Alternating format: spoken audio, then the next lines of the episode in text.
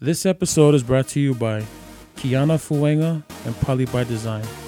Thank you for your generous donation and continued support of this podcast. What we doing it for? We doing it for the culture. For the culture. For the culture. Bex Bumble. D boy. What a Duke I boo. I got a really simple would you rather. Okay. Okay? All right. Would you rather be loved Mm. or feared?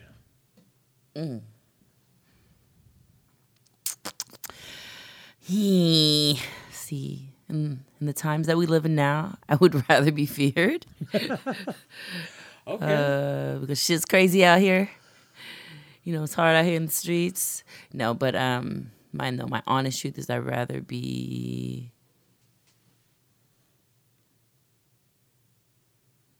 Damn, that's a good question. It's like it seems so simple, huh? It seems simple, but it's um yeah, I'm just looking like trying to reevaluate everything that I'm going through Yeah, I mean, and then what's happening in this world. It's like Just first reaction, right? Like what's going through your mind? I think I'd rather be feared. okay. Yeah, Why? and that's a crazy answer because I would I would love to be loved, but I feel like if I'm feared, there'll you know there's a respect that comes with it before the love, you know, before like anything. So I don't know, and I don't know. I don't want to be feared in a bad way, like in an, intimidating way. I don't want to be feared that way. Kind of more like a a reverent fear, like a respect, uh, like how we fear our like I know I do. I fe- we fear our matais and our elders, like that type of parents. fear. Parents, yeah, our parents. And even for me, I fear my mentor because I know my mentor will give me some raw ass shit truth, you know? So it's like, Yeah. it's things that are like needed and necessary. So yeah, I would rather be feared, but in a good way, feared. But I don't know. In society, I want to be feared in a bad way too, so people don't fuck with me. like, for real, like you better like, fear me. I mean, that Like makes me OG. think. That makes me think about like, is there a good? Is there anything good about fear? I know. I mean, there is a good fear. I feel like there is a good fear and a bad fear. Okay. like a bad fear to me is kind of like a forced fear where like you know that manipulating fear where you're kind of forcing someone to be afraid of you versus Like intimidation. yeah intimidation and manipulation i feel like but the, the good fear is um just a respect you know like c- it it probably has some, some mild intimidation to it but for the most part i don't want to have that intimidation i want to have like just like a again a reverent fear like a respected fear Is that like? Would you say that that's like the fear of God, kind of? Is that like a good fear? or- yeah fear of god is is probably uh, i don't want to say it, it's that's the fear that i want because Right. it's in no comparison no to that right? but it's I don't know. I don't want. I do not want an intimidating fear. I want a mm. fear that's like, again, you know, where people just understand that. Like, who's what's a good example? Like, for instance, if I was to see Michelle Obama, like me approaching her would be like, like that's a healthy fear, like that fear, you know, like the fear of just not knowing her, but just knowing her and her beauty and majesty of, of just what she's done, you know? But just that that type of fear to me i don't know. I don't know if that's mm. even making sense but like the No, it's making sense. I mean, I hate to say that I'm contextualizing all of this with like this idea of Game of Thrones, and damn it. I mean, that- it's it's that serious, right? It's that serious, Game of Thrones. well how do you contextualize it to that Well, because there's been moments in the show where, you know, folks have been f- not forced, but put in a position where they either choose to be loved, ch- you know, choose to be feared. There's different methods that they take where you could choose peace or you could choose violence. mm. And, you know, um, just a few prime examples I'm thinking of, you know, for those Game of Thrones out Game of Thrones fans out there who know what I'm talking about, like thinking about Cersei Lannister and how there was moments where she chose um, what seemed like peace. You know, just to to hold. Uh, she comes from one of the wealthy and powerful families Mm. in Westeros, and there's been moments where she's you know had to play this game to hold her position of power, and there's been moments where she's chose to be uh, peaceful, be you know not just for the sheer bliss of peace, but as strategy to keep uh, their power Right. intact. Um, and then there's been times where she's chose violence over, you know, over peace to show uh, muscle and strength. Mm. Um, and then someone else, you know, our beloved, well, for many, maybe not all, but um, Daenerys, or also known as Khaleesi, uh, there was, you know, she chose love, but also wanted to rule. And so there were moments where she had to um, instill fear Mm. to be adorned or to be seen as like um, a queen, and she had a a righteous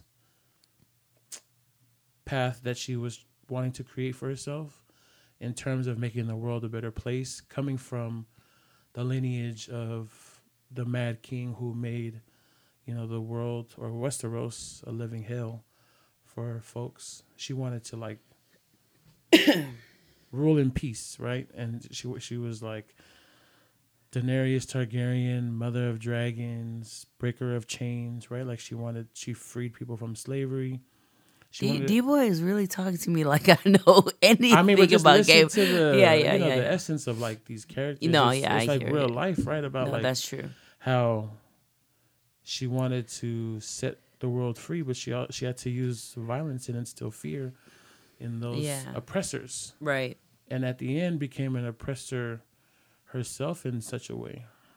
Mm. um, which is the, a lot of the the drama with how this show ended. But back to the question, Back to the question at hand.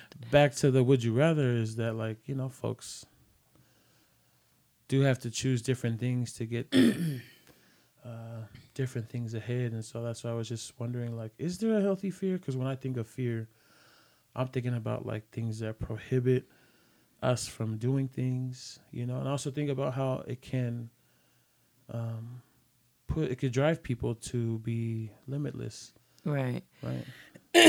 so I never thought about if there's such a good thing as good fear versus um, bad fear. So I mean, I'm saying thank you because Because even in the bad fear, or what looks what's perceived as fear, it's like as long as the intention, the intentions are good, you know, then it's still a healthy fear. You know, like it's is it justifiable though? I mean, that's not not to put you on the spot. Yeah, yeah, but yeah. I'm just saying like, is that healthy fear justifiable?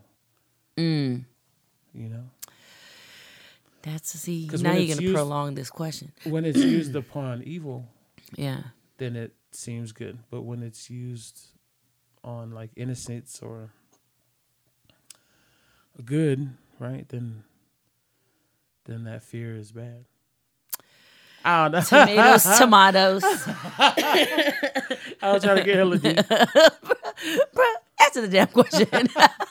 Shit, for me, you know, I was th- I was having a hard time thinking about it too, just because it's like, you know, you could be loved, but those who are loved can also be uh, mistreated and broken, and th- you know, folks could use it as a as a um, like take it for a weakness and try to Mhm. play on it, yeah. and so you might be a sucker for love.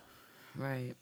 I mean, to take it back to Game of Thrones, If your ass don't cut this shit out. take it back to Game of Thrones. You know, if it, if it wasn't for love, then Daenerys wouldn't have been all fucked up, and it wouldn't have ended the way it ended. Oh, help us, Lord. So love, love gets you fucked up. But no, just I mean, you know, thinking about it in a romantic way, but I think just the essence of love, like you were saying, Right. fear is that like to have that kind of love where you're just revered in such a way where you want to, you know, um, not appease, but just do for someone, Mm. just out of the genuine kindness of your heart, just because you you have that love for someone. I think I would um, I would choose love. Oh, I'd rather be to be loved. I'd rather be loved than feared. um, and I also think that's Mm. because all my life, right? Like, just I've always had this.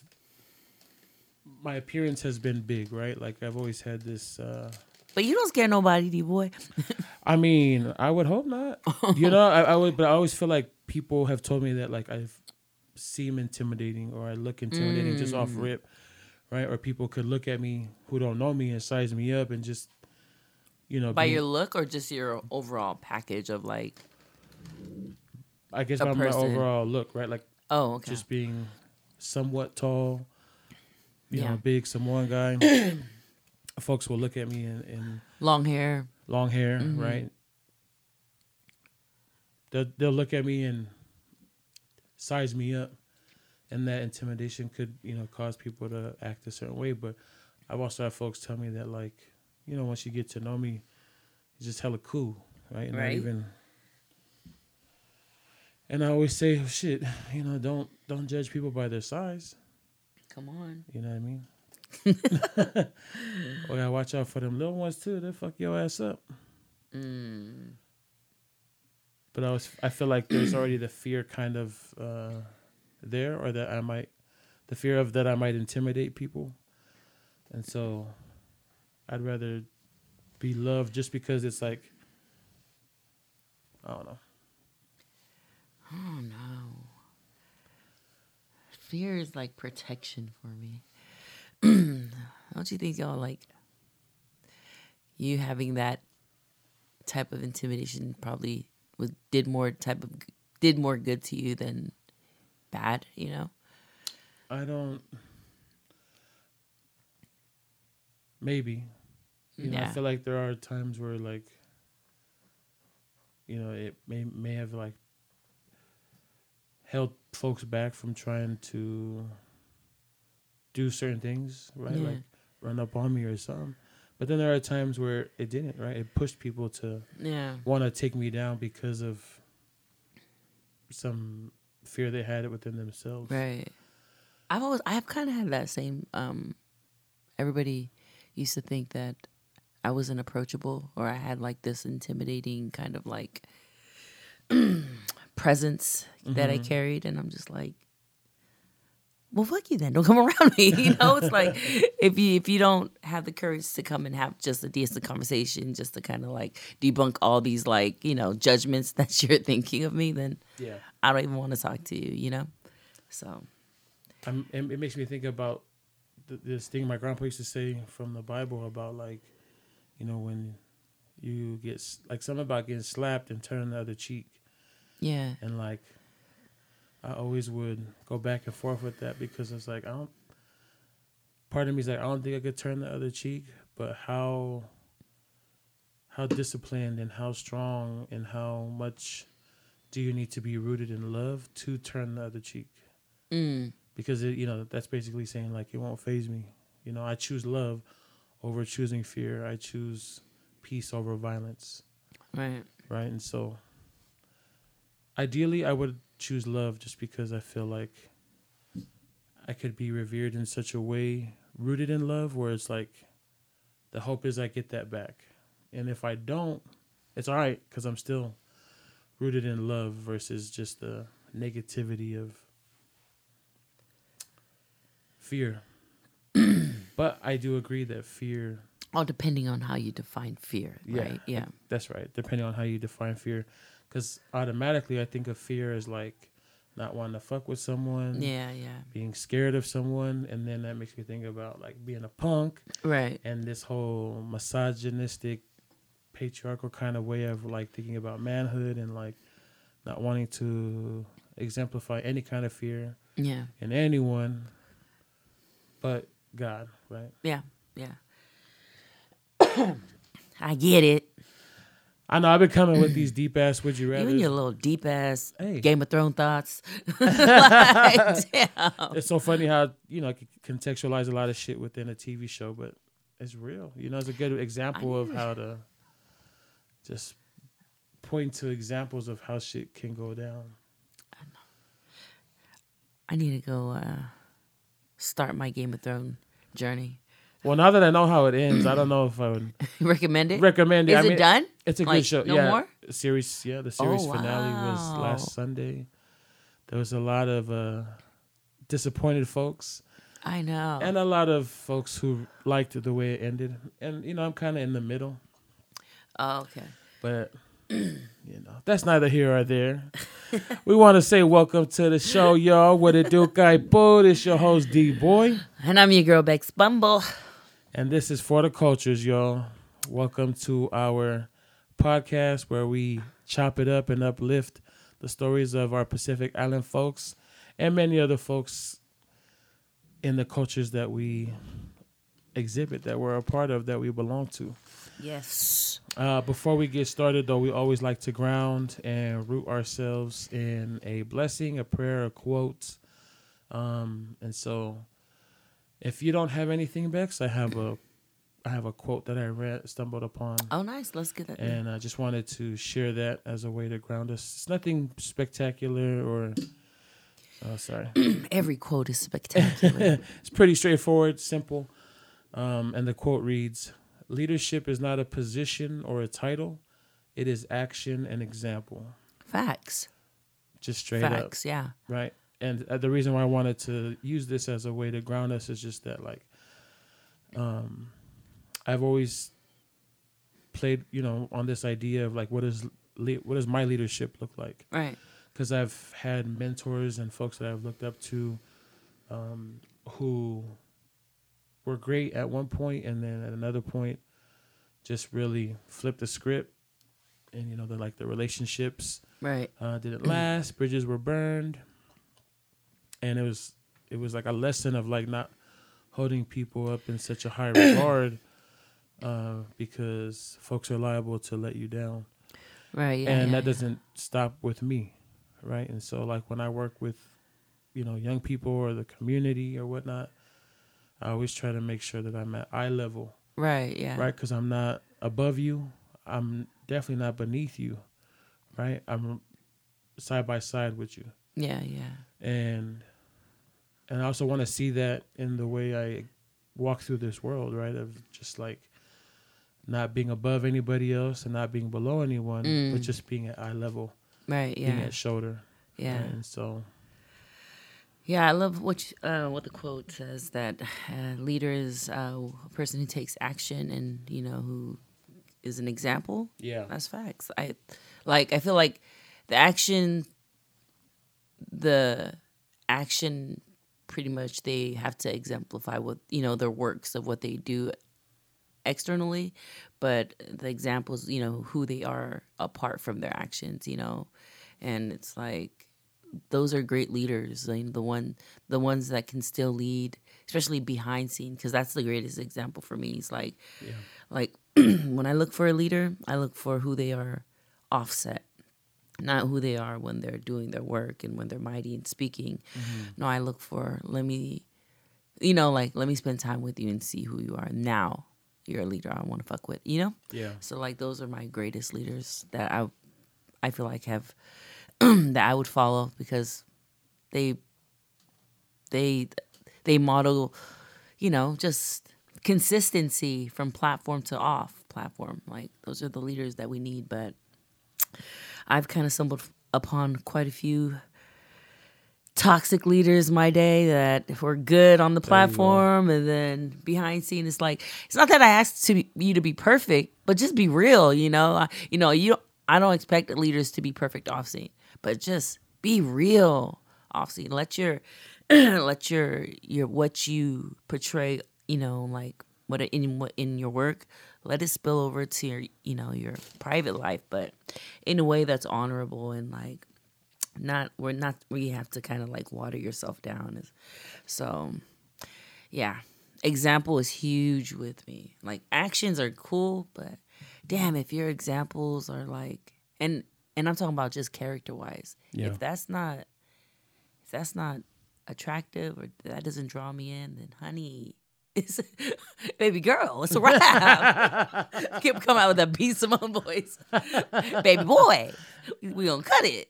I know. I love when she does it. I know. that, voice, that, voice, that voice has been the voice all week for me. That's why I'm like, baby girl. And number five. Woma. Walaba. Shout Yeah. out to Tina Maylin. she she a real one. Ooh. Talking about Tina Maylin. Oh, Tatum. Mill. Did she? Does she use that voice? Uh huh. Oh. Oh, where'd you get it from? It's that's B Simone. You don't follow B Simone on Wildin' Out? She's the original of that voice. Yeah, B Simone. Oh. So she's like pretty. She's a com. She's a comedian. She's on Wildin' Out. She's like pretty big. So she got it from B Simone. That's B Simone's signature voice. Are Baby you girl, sure? I'm. Po- Let me pull up B Simone. Everybody knows Nah, her it's cool. voice. It's yeah, cool. yeah. See, but you know, I can see Tatum Millie rocking that voice because she she's funny as hell. Yeah. Dang, we ain't never ICU'd her. She's she she next one. She next one. She yeah. Shout out to you. I Shout out to you, Maylin. Maylin. I see you, girl. Damn, wait, hold up. Now it's gonna go back to our conversation about remember using the word Millie. Shout Well, out to Millie. I mean, Uh, that's her name, right? yeah, yeah, I'm not gonna call her something that she don't want to be called. we don't even. Do you even know her government name? Yeah, neither do I. We gotta we gotta befriend her. She's dope.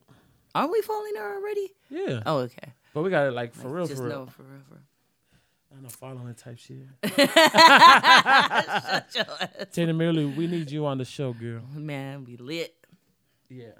Uh, for me too, the quote about leadership though, um, was just a great reminder of like how actions speak louder than words, right? Mm, yeah. And these, uh, you know, just the way it's quoted here about it being a position or a title, Mm. right? Like, I don't want to be appointed to something. I don't want to, you know, just be given, given this title. You know, to work for it. And even in that, I'm just always going to continue to work for it Right. and that's why I try to be just transparent as possible with everyone. Is that like, yeah, you know, I do I do this kind of work and I do this and that, but I'm still imperfect, right? Mhm. I'm still trash. even with like, even when like when Ty, right? Like you know, Ty's doing all these great things, and I just kept putting out there like. But bruh's still Yeah, trash. but right? It's just a great. It's a funny way to just Right. talk about like how we're human, right? And we can we can still be ignorant and we still do dumb things and Yeah. we we still learning too right and so Right. like with folks that we work with or folks that um, we're in community with even just your everyday person Yeah. i feel like we can learn from everyone That's facts. yeah Yep. so it's all about actions and being an example Yeah. versus just a title and a position. Because some motherfuckers who are in those positions and have those titles ain't doing a good job. You know, just look at the administration. enough, enough said. um, but I think even just, you know, within our spaces that we occupy in our community, in the PI community, you know, thinking about church, Mm. Uh, what else? Thinking about youth leadership, right? Especially uh, pastors or whatnot, and then even to think about like our matais and uh, Yeah. and things like that about how leadership. But speaking about church, I had to cut you off real quick. Just recently, my nephew, I don't know whose funeral. I, I see. I'm not trying to expose this, but he went to one of his homeboys' funerals in in East Palo Alto. Bruh, a fight broke out right in front of the casket. what kind of example is that? Like a real fist fight. What the fuck? like What was the cause? I have no idea. It was on um it was on my nephew's snap and I'm like, is this real life? Like he was like, Yeah, I'm at my friends. I was like, I'm dead. They were PI. PI. Oh shit. Tongue like, yes. But I'm just like, don't you know people are mourning? There's this is not the example we gotta set. Right. Like we gotta deal with the the loss here. And there's like I don't know. You know, some shit always comes to surface. You know, when when the funerals come about.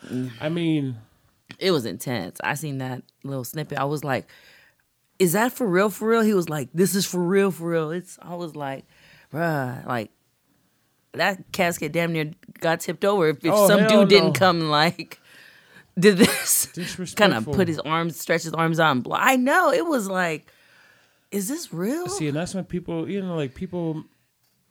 I don't know. I see this happen a lot where it's just like when the funerals happen, then there's these pockets of people who feel like they know the deceased better Mm. and want ma- want to make sure that these things come across about the person, whereas like the the true essence yeah. of the individual is lost because people can't fucking communicate and come to terms. Right. And then so that it, then it becomes about them and not the deceased. Facts. I know. Point. See? Case in point, you know, like damn. Now I've heard about drama I and know. things happening, but never a fucking fist fight in front of the damn casket. I was tripping out. Gosh I was like, uh, baby boy, what's going on? it ain't my fault. At all, right?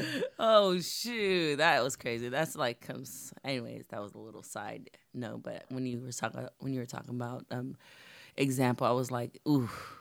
And these are men. They weren't even. They were like at least probably like thirties, forties. So they were they weren't young guys. And I'm like, damn. Damn. I would think like some younger dudes It- would be. It must Kinda- be some shit, some real, you know, I don't. to to cause a scene I know. in that sense, right? Like you, you're being disrespectful to the the family in mourning. But hey, I don't I don't know nothing.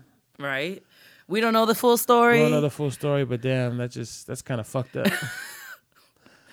oh man. Ooh-wee. That's that's a bro right there. if I ever heard That one was shit, a whole bruh. yeah, that's the whole bro right there. Cause shit, um, I, I just can't imagine being at a funeral and seeing that shit happen. Right, like that's so fucking disrespectful. That's intense. I hope I hope the family that was in mourning is uh, okay, and I hope that the fellas that was getting in the fight, you know, just to take responsibility for what happened. Hmm. Like I said, I don't know, I don't know the whole details of that. That's pretty Right. fucked up. I'm pretty sure that video will go viral Yeah, soon because Hey, you know like wait, people- like wait, I want to see that shit. I know. that's, that's, oh so, man. that's so wild. But it's not shocking though. Like I'm not shocked. You know. You're not shocked? No, not at all. I am. I'm not. I know I know that we, you know, we can be pretty out there. We you know, there's always drama that have especially at funerals. Yeah. But damn, like to do I- that shit right in front of the casket. I know. Usually, you know, if there's drama, it'll go down at the house. Yeah, at the go down end, the yeah. parking lot, somewhere away from, you know, the whole thing. But like, damn, right in front. That's like, that's intense. yeah. I'm sure there there had to be, Something yeah, that triggered something that led to something. man. Just praying for, praying for the families, sending blessings their way. I mean, Send something. uh, sending the good vibes, sending love, love and lights to all you motherfuckers out there fighting in front of caskets and shit. it's all you crazy motherfuckers that's uh, bringing your underlying issues to the casket. Let it go. Let it go. Like, no, I don't know. I, I, Boo you're boo, pussy. boo boo. Our five hopping eye. File mu. Algo flavo. File mu. Okay, we over here talking shit. Simple. Now, Can't real, be me. real quick, real quick, bruh. Oh, man. I just got to share one more fucking Game of Thrones thing. If you don't This is the this Game bruh of Thrones, of the damn of Thrones, century. Okay, I, I'm I'm more disappointed than not about how Game of Thrones ended. Mm. But my main reason for being disappointed is just because how. Uh, so that there's one of these characters. Her name is Daenerys. She's also known as Khaleesi, and she's had this uh, trajectory in the show of um, gaining the most power Mm. in terms of uh, being known as different things from Khaleesi, which is the queen of the khals, Okay. to then you know gaining power in other ways because she uh, is the mother of dragons and she had three dragons. Um, and just you know just gaining power, just gaining power and really, um, burning down the oppressors, figuratively, um, and literally, right with her dragons Right. to this point where she's like one of the most beloved characters in the show. Okay. Um, and in this last season, oh, sorry, spoiler alert, y'all. but but in this last season, um, she, you know, she uh, or this last two seasons, she fell in love, and then in the end, it fucking was to her demise. Mm. And so, while everybody loved Daenerys, a lot of people also love Jon Snow. Jon Snow is the dude from. There's a lot to go into here, and I know you. look at Bex ain't even trying to hear me right now. I'm like, T-boy, get this, get this Game of Thrones story out. this is just my bruh, though. This is just my bruh. and this is just the bruh. but it's just really that, like, at the end of the day, what brought Daenerys to her demise was the fact that she fell in love, um, and she was still, you know, she was tripping over this dude that she already, you know, was trying to make it worth. Mind you, in mm. in the show, she's just not trying to make it work with any old dude, right? It's it's revealed that the dude she's trying to make it work with, that she fell in love with, is actually her nephew. Mm. But they didn't know that, right? There's this whole fucking twist and turn Right. about the story and shit. But it ends up Plot being, twist. but it ends up being her nephew, and she's still like, "Fuck it," you know, like just keep it to yourself, and let's let's make it happen. Let's. Ru- She was like, "Rule beside me," Mm. and it ended up costing her her life in the end. Mm. Did I say that right? it ended up costing her her life in the end. Yeah. And it was just a sad kind of way to go because it was like she built up all this power. She had a couple moments of where she went, you know, she went mad, especially in one of the last few episodes, um, to the point where she was still trying to make it work with Jon Snow, and and he killed her. And it was just like, damn, all of this she would have never she would have never uh did what she did if she hadn't met Jon Snow's stupid ass. And so all of this all of this to say is that she g- gained all this power but then lost it over some dick. Ooh.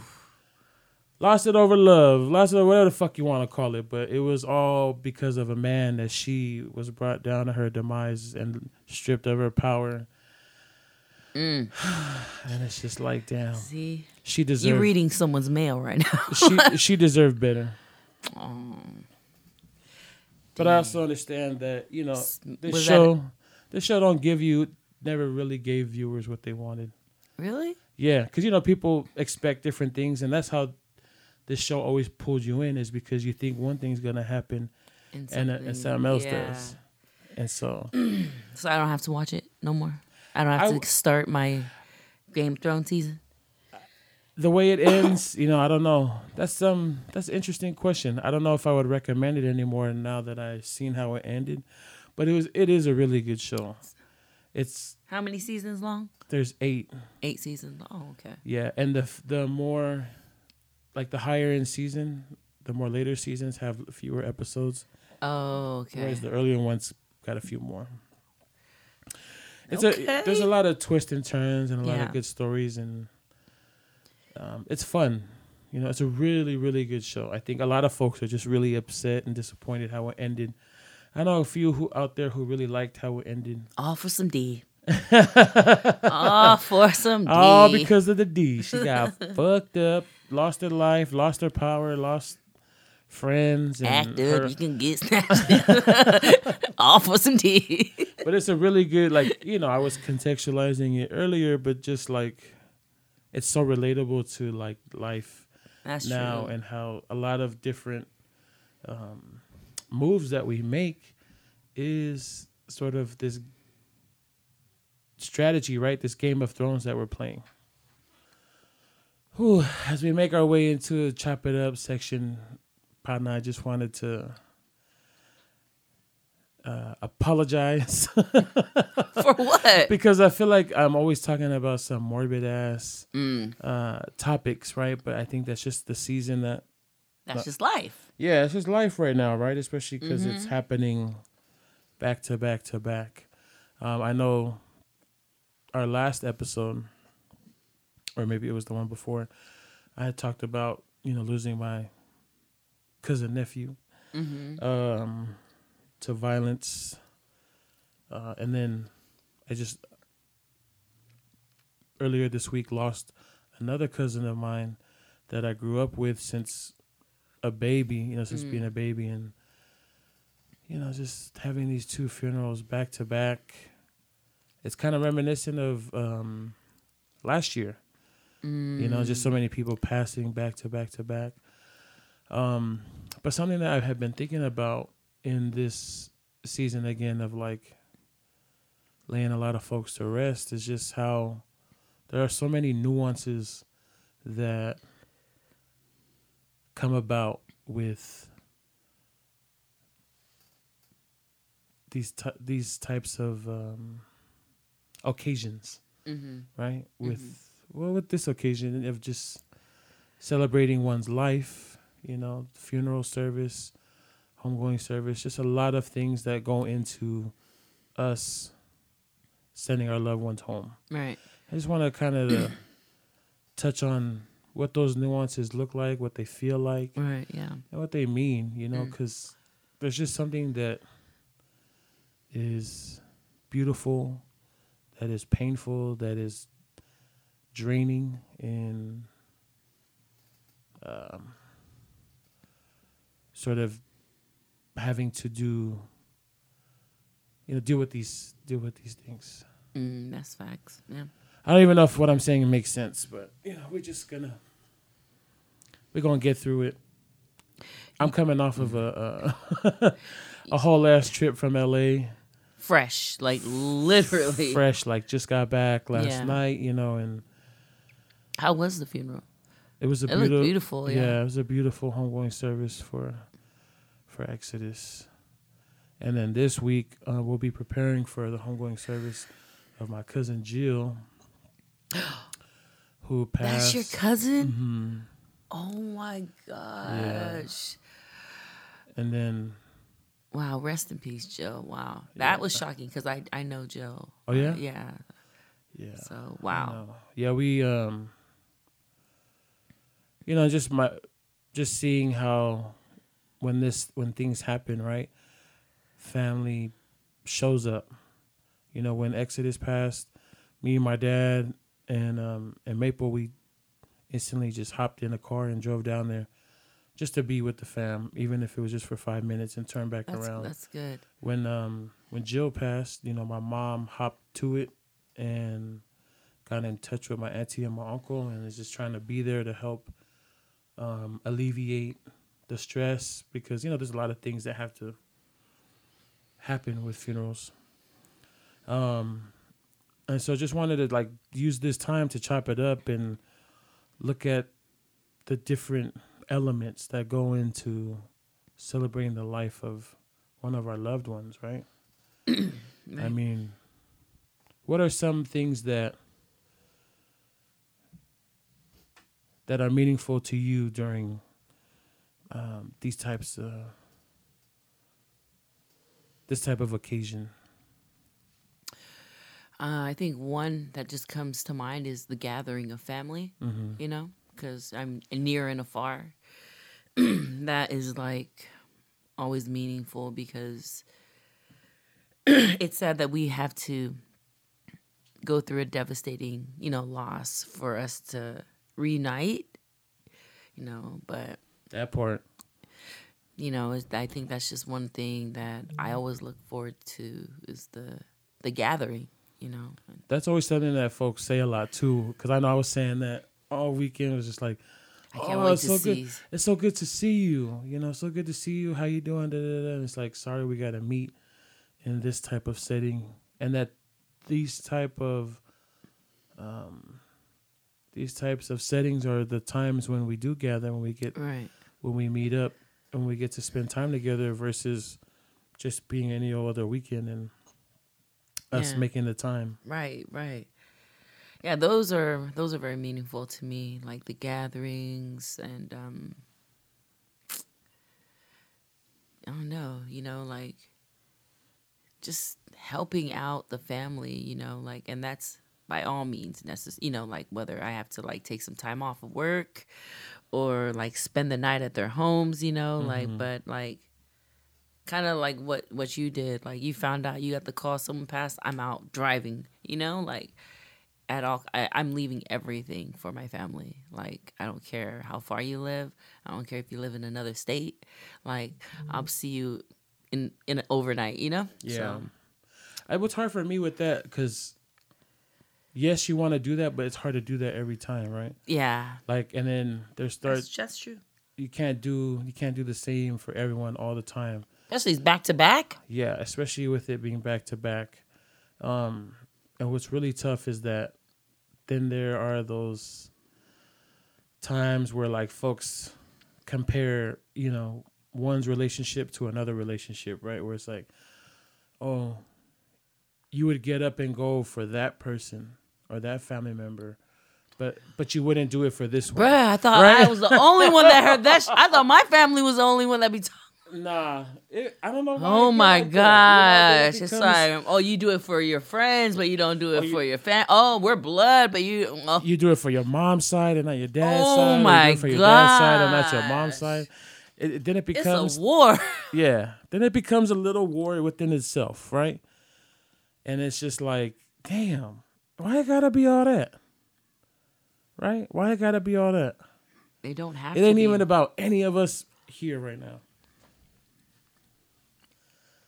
Everyone wants to be treated equal, I guess. That's just the flip side. I mean, you know, like maybe it's people's ego or insecurity, but Oh, off top, it's ego and insecurity, like but I don't think hands down. I'm gonna say I was, I'll speak for myself and say that I'm also guilty of doing that too. Where like- Facts. I mean, how about you? Yes, all the way.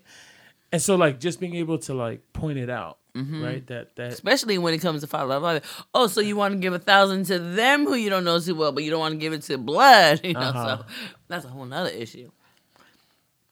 it's yeah, the amount of money too, and the amount of like objects, the uh, the material things that you give, right? It all it all is observed and fucking measured and written down and clocked in people's memories. But I mean, it just sucks that there is that that kind of thing that exists. Yeah. And for And- me, at least what I try to do is just to make sure that I check myself. Yeah. It's like when I have those thoughts of like, oh, they do that for them, but not us. It's like, okay, calm down. Yeah. Don't be like that. It's not a fucking. It's not a fucking contest or a competition, right? Like Yeah. it's all about the life that we want to celebrate. Yeah. There's no manual for this for our people. You know, there's no manual for like when you deal with the loss, this is how you cope and these are the, you know, this is the blueprint for how you kind of execute the whole like emotional process, you know. It's like one thing I've learned from just listening to uh Brene Brown in uh Super Soul Sunday podcast. Oh, I love Brene Brown. Yeah, she mentioned that um, there's nothing more beautiful when you lose someone. Like, and I'm kind of just, just trying to giving give her little quote in a nutshell. So I'm probably not gonna do her quote. It's probably gonna be butchered and tortured a little bit, but I'll I'll I'll uh, find it and post it on our page. But um, she said there's nothing more beautiful about uh, losing someone until you come to a place of acceptance, you know? And like, I think nobody is ever prepared for a loss, but it's when you come to a place of acceptance that that shit is real and they're gone. you know, and like those those two just thoughts alone are are hard.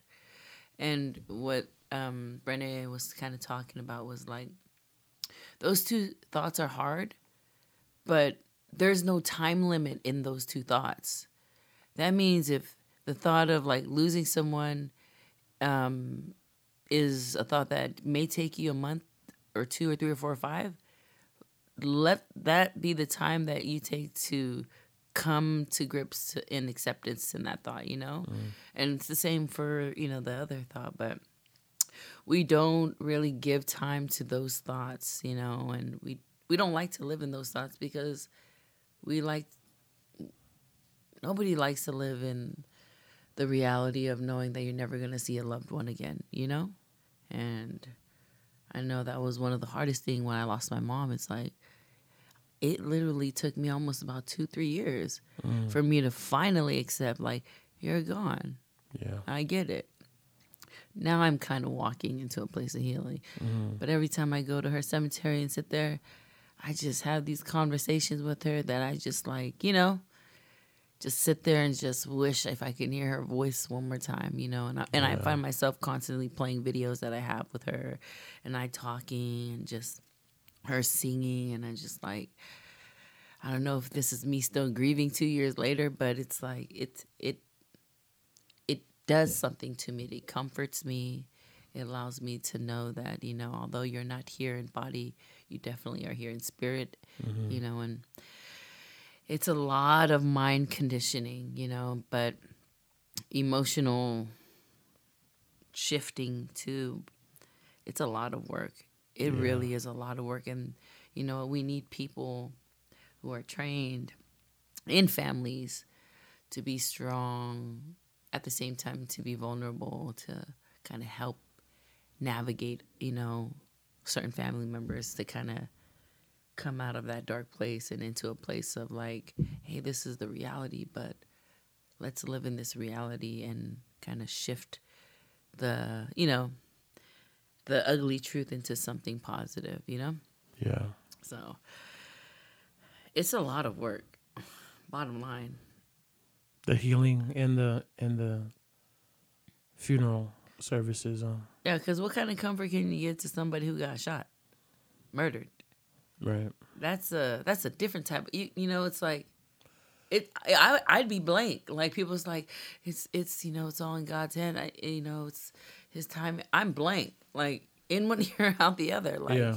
you just give me a minute to let me put all these pieces together. But like I appreciate the words of comfort, but shit won't make sense until something you know until things make sense within. You know, so but yeah, everybody needs time and space to heal.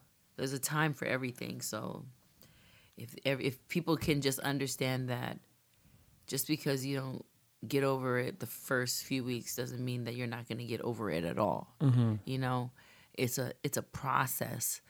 And with the with the people that I have worked with in supporting them and you know just trying to walk help them walk through it it's like sometimes they just kind of give up after the six months because they don't see no hope in that. Yeah. and then they just kind of turn to other things to just to kind of alleviate the pain. And it's like i can't blame them for that because shit hurts. It's painful, right? so painful. I think that's the greatest pain. Is the pain of a loss. You know, and um, when we were once Exodus' services was finished this past weekend, and then we all, you know, then there was the repass, and then we went to go kick back afterwards at the family house. Um, my nieces were there, Flo's daughters, and we were, you know, just kicking back, and we were chopping it up, and we were having, you know, a nightcap, and we were I wanted to talk to them just because,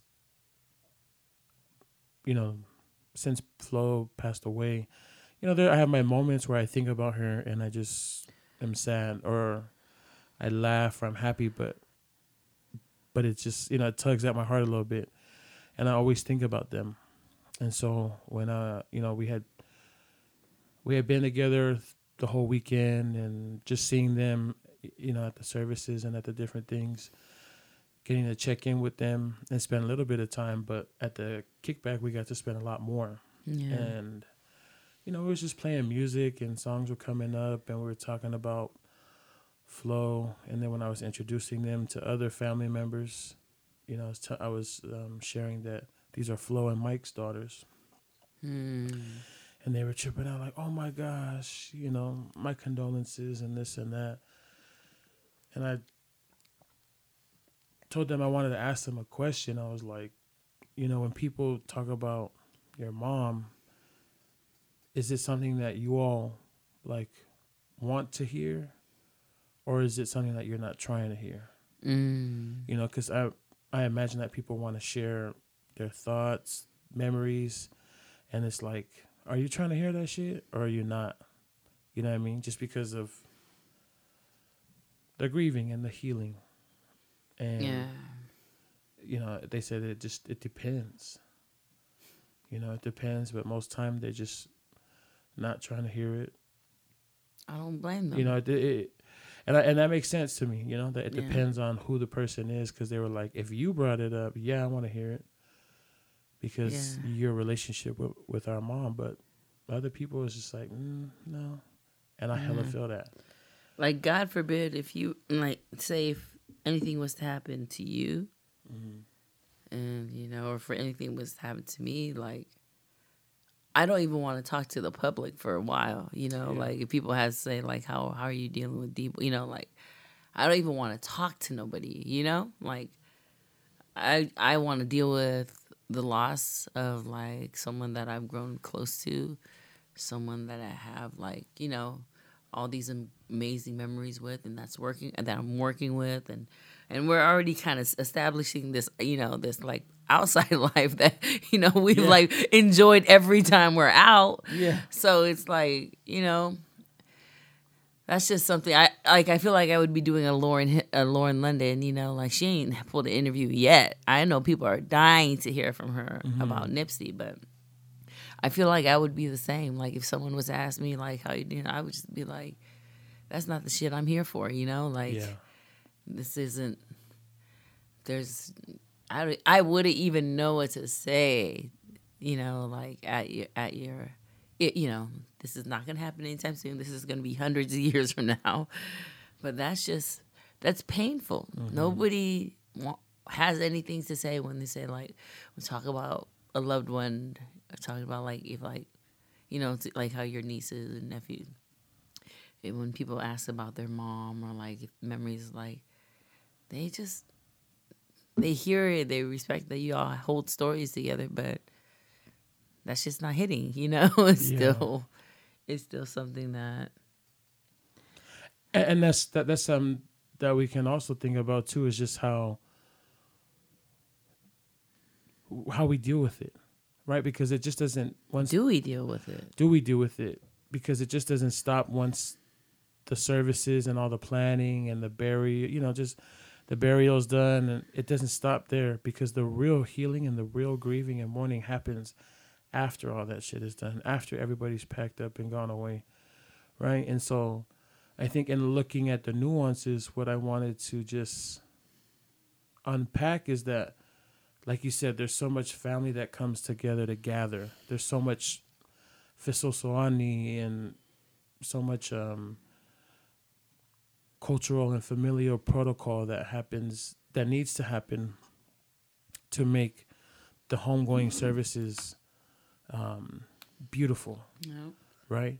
And then it's the aftermath where it's like, how do we still, how do we still keep that same energy thereafter, right? And that's not a question to answer. It's just really something to have us think about because when the passing happens, we all come together and we all play our part. And then we all go back to our regular lives and just stay in our lane. And we don't take the time. Okay, I won't speak for everyone Yeah. you know, but just m- most of the time we don't make the time to check in with folks, to continue to be a part, you know, of the healing process, right? We're just a part of the like the the uh, protocol part, Yeah. and then we go back and and you know, folks got their reasons. Yeah. Folks got their reasons because they have to care for themselves and their lives and their families as well. But maybe a question is, is how can we keep that kind of energy where we not only help to alleviate you know the the the costs and the stress of um, a homegoing service, but also be a part of the healing and Mm. support as well. Yeah. It's really hard to speak for the community as a whole, you know, because I feel like every single family have they have their own way of, you know, addressing and comforting and supporting each other, you know. But yeah. I also feel that I just really love how we how we do our homegoing services. You know, I, there's different variations of how it looks, I, but I I really love the root of how we all come together. Yeah. You know, how we all exemplify love and how we, you know, there are, everybody grows apart, everybody has their own families and things to be responsible for, um, which would explain why people get so distant. But, you know, when there is a death, because there is a loss, we all come together, and it's an a chance to reunite and see each other, even if it Yeah. if that is the occasion. Um, and we get to share and laugh and honor their memory, Yeah. but also make more memories with each other. Right? Yeah. Like right now, I feel so drained. But I it's, bet. it's probably coming through, you know, with just like how how um, this episode is going. Sorry, y'all, but it's because of just the um, the amount of energy it takes to travel to get there. Um, time in the day, right? There's not enough hours in the day to be able to spend time with family. You're trying to see all kind of family members. Um, it just takes a lot of energy. You know, another thing with um with healing, like and as a collective, you know, with again from experience, my experience, and I think your experience, because I think I remember seeing something like videos of how jung- jungle when he but when you guys laid him to rest. Like it was just lit. It that was lit, cemetery was lit. Oh, I was like, dang, D boy, you should have invited me over there just to be in that type of energy. But like, I love uh, um, when my families and even just friends and families that, you know, we go to the cemetery and everybody just drinks. We go there and we sing, we slap all the songs that we've Yeah. known Yep. and we all sing our traditional Samoan songs and we're crying but that's like us grieving Mm-hmm. and co- together as a family but like It's beautiful. it's beautiful i love it because i'm allowing shit to go. Like i'm just letting it out singing all these samoans traditional songs.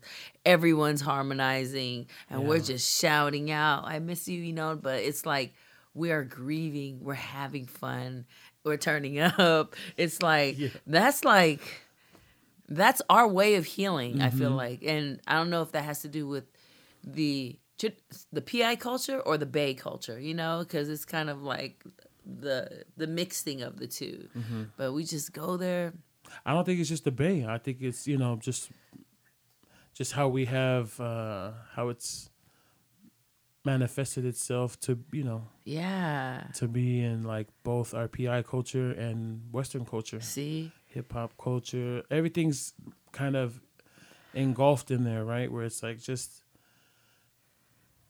I said hip hop culture earlier because it's just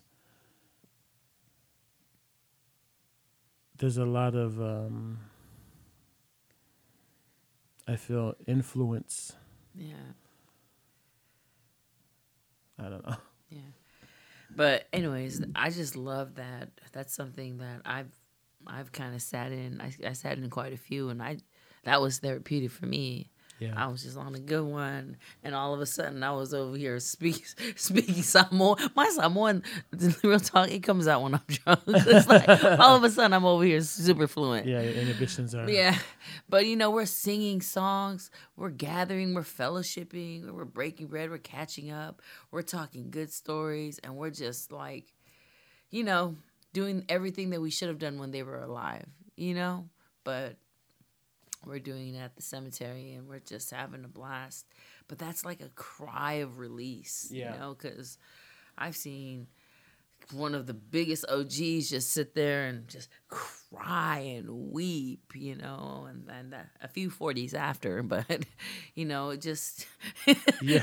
Again, take those a few, down a a, few bit. bottles of Hennessy after, but, you know, it came out and it was needed because, like, oh man, I, can, there was this one time years ago when my uncle, he lost his mom and I'm just I remember just seeing him at the cemetery. He was drinking, but there was one time this uh, the song came on.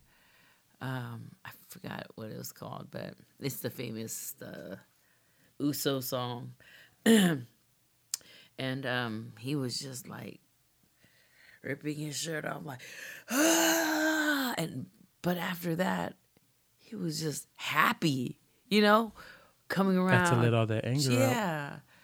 All that anger, the hurt, the pain. Yeah. He just came out through a lot a loud scream and he was wailing and it was like wow. And we just sat back and just waited and then it was back to laughter, sing more karaoke, Yeah. more singing. And that's that's a you know, that doesn't work for everybody, but that is that has been one of the ways of coping and, you know, releasing Yeah. you know, leaving things at the grave, you know, um, finally emptying themselves at the grave when, you know, we're not using Ty's little advice is going to the grave empty. You know, we're not supposed to empty out at the grave. We're supposed to go there empty. You know, Right. so You you uh, brought up a good point that reminded me of why I said hip hop culture. Right, was just the fact that it's not a mixture of, of Western culture so much as it's a a mixture of our culture with the culture like hip hop culture or black culture that we're um, that we are exposed to that we've adapted facts.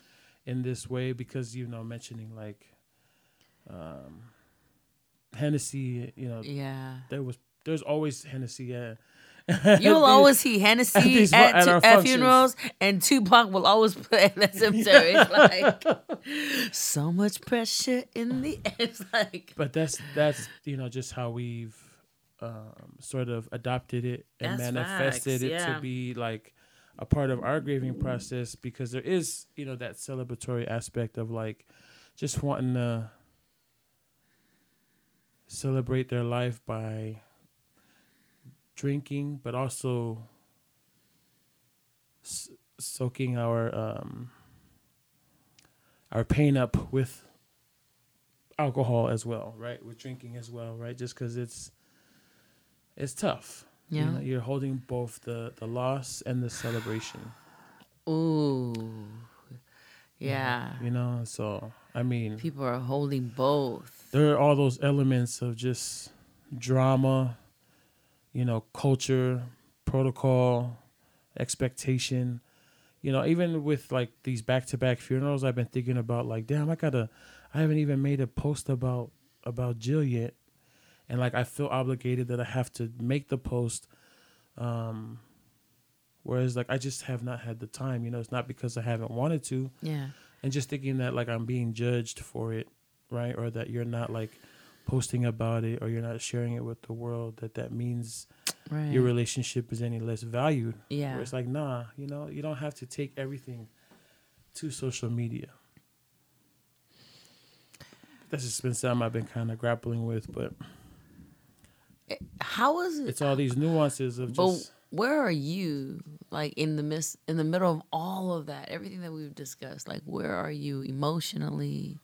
Like, are you more on the celebratory side or the still on the not fully understanding the loss side?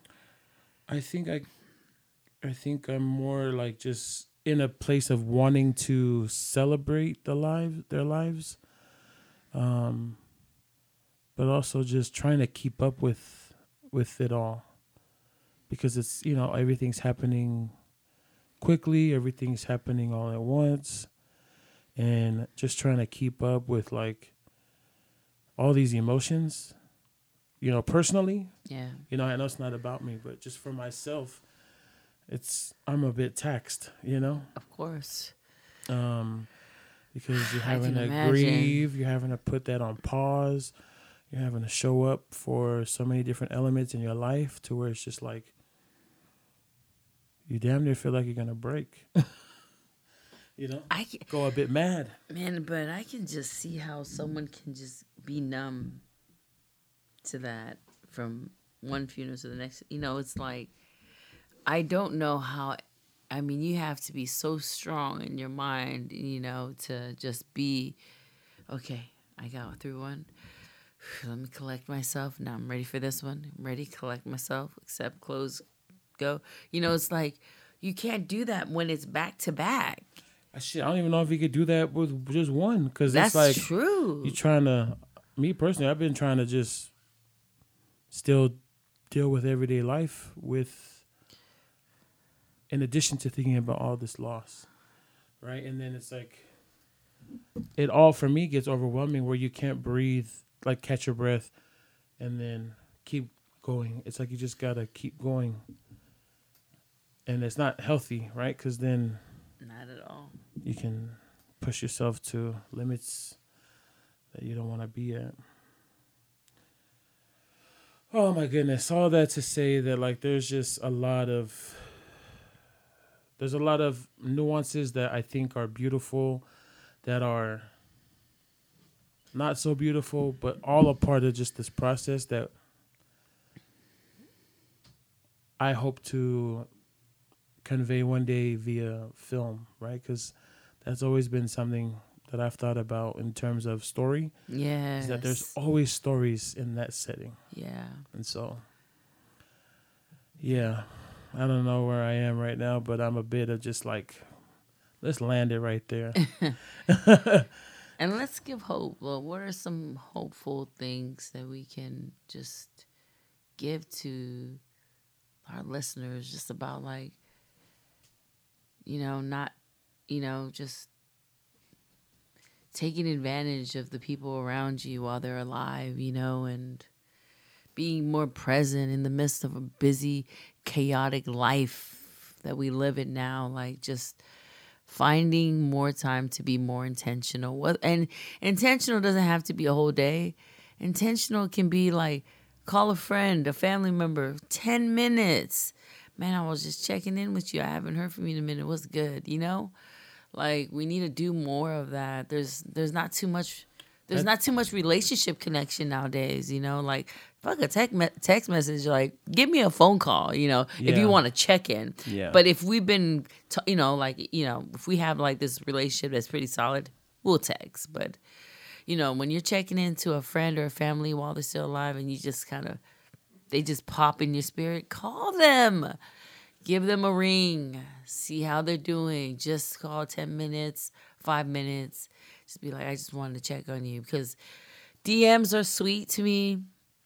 Um phone um text messages are sweet, but there's nothing more sweeter than like Bex, let's meet up for lunch. Let's hang out for a bit. Now you talking my language. Now I feel loved Yeah. because you're taking time to really just sit with me. I think that's the best advice to give right there Yeah. is to really just um tauhiva, right? Mm-hmm. To nurture the relationship. And that's something that I know that I want to do more of, especially checking in with my nieces and nephews. I know. It's just it don't gotta be an hour long conversation, right? Yeah. I had a one of my brothers, my, who's my cousin. He would do that oftentimes. He would just call, check in, see how we doing, you know, uh, make sure everybody's good. And then send their love, and then And that means a lot. and it's, it's it is, and it's so good to just hear from them, um, to know that we meant that much. Yeah. And so I want to be better at doing that as well. Yeah. Um, I think a, a piece of advice I would give is, is um, I think you said it already, right? To just reach out if you're someone who feels like you need someone to talk to. Know that you have folks out there. There is Mhm. someone that you can just hit up, Yeah. and I always try to make it clear, you know, to my nieces, nephews, student community, even right. Like if you ever need somebody, just hit me up. yeah. I'm just a phone call away. Um, but I think on our end or my end, I need to be better at also calling and checking in as well. So And you know, and Right. this is just a little anonymous side story, but um, just recently, I just felt like calling. You know, I'll just call this person a friend. I felt like calling them up because you know I haven't heard from them in a while. We don't, we haven't spoken for like months, and uh, so I just you know called them up, and you know it just like literally the timing must have been perfect. I felt like you know I will always call these moments divine moments, you know, and God Yeah. moments because like right when I called her up, she, you know, I looked at her face because I Facetimed her, and I'm like, mm-hmm. "Are you okay?" You mm-hmm. know, like. And she was just totally caught off guard that I called her, and I'm like, I just wanted to see what you're doing. You know, I'm driving, I'm on my way to, you know, the, oh, you know, to a meeting, and I just was thinking about you. How are you doing? Mm-hmm. And it was just crazy that, you know, she was just like venting and talking about like she's been holding so much in, but she feels like she has no one to talk to. Mm. And I'm like, what the heck? This is this is so divine because I just randomly thought about calling you right now. No, and there were there were, I really didn't have an agenda of why I wanted to, you know, you know, or what to say to you. I just wanted to check up, see if you're still alive, maybe crack some jokes about how you're acting brand new, but just you know, just a quick little check in. You know, I, I wasn't expecting that phone call to last long either. So, um, yeah, but that conversation took about almost an hour and a half because of me just really trying to just listen yeah, and support her in like something really really heavy that she's going through like and she's going through it alone and i thought that was like man if this isn't if this isn't like needed you know for like everyone needs to do something like this you know if anybody just kind of falls in your head or in your spirit yes, just call automatically exactly. not even a text call call, call that person. Instead of they say, "Hey, man, let's go, let's go have lunch, let's do something." But relationships are important. That you don't know what that person is dealing with. Maybe your presence alone will empower them, or maybe you will be empowered by them. Word. You know, so I just felt like that was a pretty cool s- story to share because I wasn't expecting to be for that conversation to go the way it did, and I was grateful because what she was going through at the time isn't isn't something that I would wish upon anyone. And I'm definitely praying for my quote unquote friend, you know, and I'm wishing her the best. I know she's going through one of the most greatest battles and it's it's sickening to to hear what she's going through. So sickening to a point because I'm just uh like I wish I can go into details and vent because I want to vent about this shit because this shit really wants to make it'll make me pop off and just get hella angry, you know. But I'm not. I'm not because I'm not gonna do that. But yeah, so yeah, call a friend, man. Seriously, set a date, meet up with people, meet up with some friends and family, even family go to your uncle and auntie's house, go to your eldest house, sit with them, go clean their living room, go blow me their feet, go do something, make them dinner. But those things are important while they're still alive, you know, like Reach out and tap in. Tap reach in. out and tap in. And then if you guys can, post it and on our page and we'll and we'll repost it. Yes. But do that g- good deed. Be a good Samaritan this week. All right, y'all. It's about that time. We got to get up out of here. Uh, Bex, as always, before we Oh yeah. before we put an end to it, how you gonna take care of yourself? You already know. Meditation, That's grounding, monasteries. Here I come. I have a new monastery that's uh kind of San Jose ish. So I'm looking forward to checking that out. I've been monastery hopping, you know? I know I can't. We, let's let's chop it up uh, next week about this. Yeah, for sure. For sure. Thank you. I'm gonna um, I'm gonna get some rest. I know. Yeah, I need to get ready for this uh this next funeral, for Jill's funeral. Um, and then I grew up, my sister's graduating after that, so there's just a lot of things coming up that I need to be rested for. it, So I'm gonna definitely make some time to get some rest. You better. Yeah. All right, y'all. That does it. That's another episode for the cultures. Uh, please tap in with us on social media at For the Cultures with a Q and an S. And you can also tap in with us via email for the cultures at gmail.com. Other than that, we will see y'all, or no, y'all will hear from us next week. Pretty soon, in the near soon. future, you'll y'all see y'all will see us on uh, YouTube. Hopefully. Yeah, y'all see us out there more. All right. Y'all have a good one. Take care of yourselves this week and tap Hey, in. Peace, love, and happiness. Peace. This episode is brought to you by Kiana Fuenga and Poly by Design. Thank you for your generous donation and continued support of this podcast. What we doing it for? We doing it for the culture. culture, the culture, the culture.